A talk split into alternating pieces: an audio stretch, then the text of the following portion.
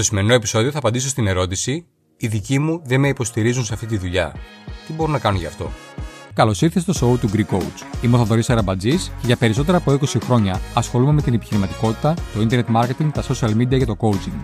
Ξεκίνησα αυτό το podcast για να μοιραστώ μαζί σου απλές, πρακτικές και άμεσα εφαρμόσιμες ιδέες που βοήθησαν και εμένα. Αν είσαι φιλόδοξο επιχειρηματίας, coach ή αν ασχολείσαι με το δικτυακό marketing και τις πωλήσεις και θέλεις να βελτιώσεις τις δεξιότητές σου, τις συνήθειές σου και να αποκτήσεις την κατάλληλη νοοτροπία και ψυχολογία, τότε συνέχισε να ακούς. Αν θέλεις να το κάνεις πιο γρήγορα, μπες στο greekcoach.gr κάθετος free και ζητά μια δωρεάν επιχειρηματική ανάλυση.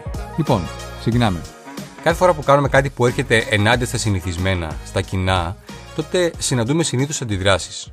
Οι αντιδράσεις αυτές μπορούν να προέρχονται από διαφορετικά σημεία, π.χ. από το άμεσο περιβάλλον μας, όπως παιδιά, γονείς, συζύγους κλπ ή μπορεί να είναι από φίλους, συναδέλφους και άλλους ανθρώπους γύρω μας. Επίσης, αυτές οι αντιδράσεις μπορεί να είναι με διάφορες μορφές. Από αδιαφορία, γκρίνια, αρνητισμό, εναντίωση μέχρι και έντονες καταστάσεις. Έχω ακούσει περιπτώσεις όπου λένε οι σύντροφοι, διάλεξε ή εμένα ή τη δουλειά σου, το διαδικτυακό marketing. Ελπίζω να μην είναι τόσο ακραίες οι καταστάσεις που αντιμετωπίζεις και εσύ και οι συνεργάτες σου, αλλά χρειάζεται να δεις τι είναι σημαντικό και να επανέλθεις στο πρώτο κεφάλαιο του βιβλίου μου, γιατί το κάνω αυτό και στο πρώτο βήμα που χρειάζεται να κάνεις όταν ξεκινάς αυτή τη δουλειά, τη δική σου επιχείρηση. Να θυμηθείς δηλαδή το λόγο που ασχολείσαι με αυτή τη δουλειά. Επίσης, χρειάζεται κατανόηση κυρίως από τη δική σου τη μεριά. Είναι δύσκολο για τους ανθρώπους μας να δουν ότι νοιαζόμαστε για αυτούς και ότι αυτό που κάνουμε το κάνουμε και για αυτούς, όταν ξοδεύουμε χρήματα και είμαστε μακριά τους για να πετύχουμε σε κάτι που ίσως δεν το καταλαβαίνουν. Οπότε πραγματικά χρειάζεται κατανόηση, ψυχραιμία και πολύ αγάπη.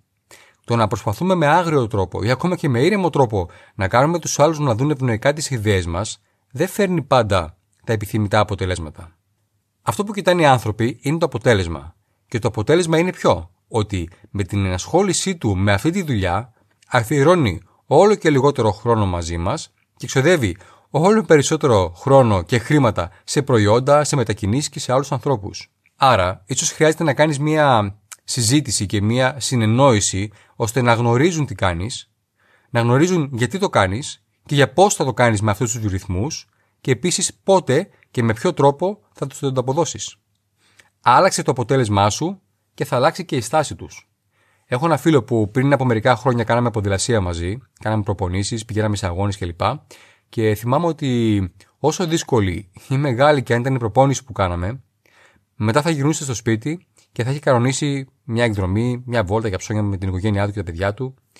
Και κατανοούσε ότι για να μπορεί να λείπει τόσες ώρες για προπονήσεις κάθε εβδομάδα και να είναι καλές οι σχέσεις του στο σπίτι, θα έπρεπε να έχει και την οικογένειά του ευχαριστημένη.